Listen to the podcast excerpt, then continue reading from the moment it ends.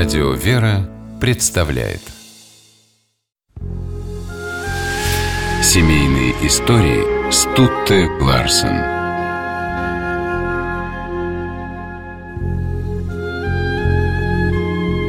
Мало кто из командиров Отечественной войны 1812 года мог похвастаться таким собранием писем, как генерал Коновницын. Петру Петровичу доставляли по три послания в день. Все они были написаны рукой его жены, Анны Ивановны. Коновницын отвечал таким же количеством, и каждая строчка писем супругов дышала любовью. С тех пор, как началась война, Анна Ивановна не спала ночами от беспокойства за мужа, прекрасно зная, что тихий в обычной жизни Петр Петрович при виде боя не может не броситься в самый жаркий огонь. За это его и любили солдаты, а высокое начальство, и в первую очередь Кутузов, берегло, говоря, что Коновницын принадлежит к числу военных, которые в минуты решения участи сражений могут дать битве другой оборот. Петр Петрович и Анна Ивановна были уже не молоды, когда венчались во Владимирском соборе Петербурга. Княгине Корсаковой исполнилось 32 года, а князю Коновницыну – 36.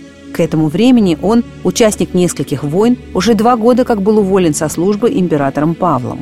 Первые годы брака супруги тихо и счастливо жили в своем имении Кярово.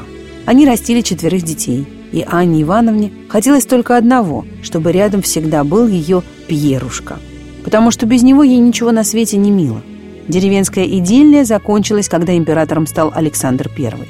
Он вернул Коновницына на службу. Но супруги не расставались, вся семья переехала в Петербург. Разлука пришла с началом Отечественной войны. Коновницын отправился в армию, а ожидающая пятого ребенка Анна Ивановна вернулась с детьми в Кярово. Почта работала плохо, письма на фронт не всегда доходили, что беспокоило Петра Петровича. «Мой милый друг, ни строчки от тебя не имею. От того погружен в скорбь», – писал он.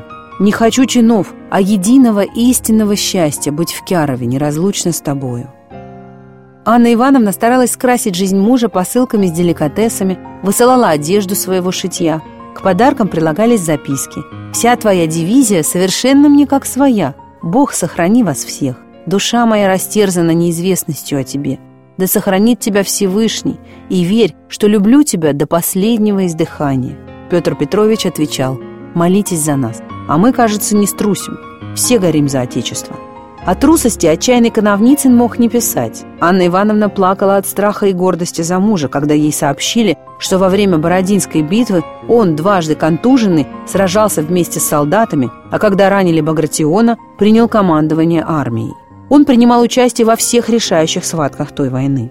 Во время битвы при Бородино вражеским ядром у сюртука Коновницына оторвало полы. Генерал смеялся над этим, по его словам, курьезом зато едва не рыдал в страхе и надежде, ожидая прибавления в своем семействе. А узнав, что родился сын, повеселел и написал жене, что ради их семейного счастья он заслужит для дочери Лизы пожалование во фрейлины.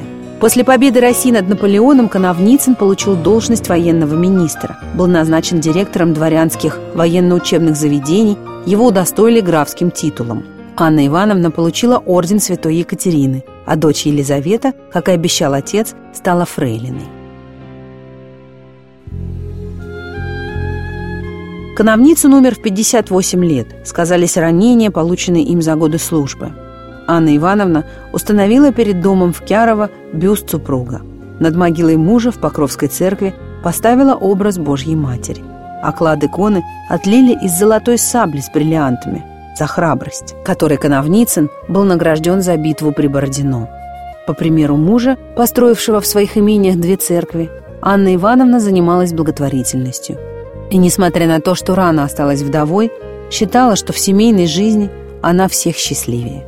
Так же, как и Коновницын в свое время писал, «Семейное счастье ни с чем в свете не сравню».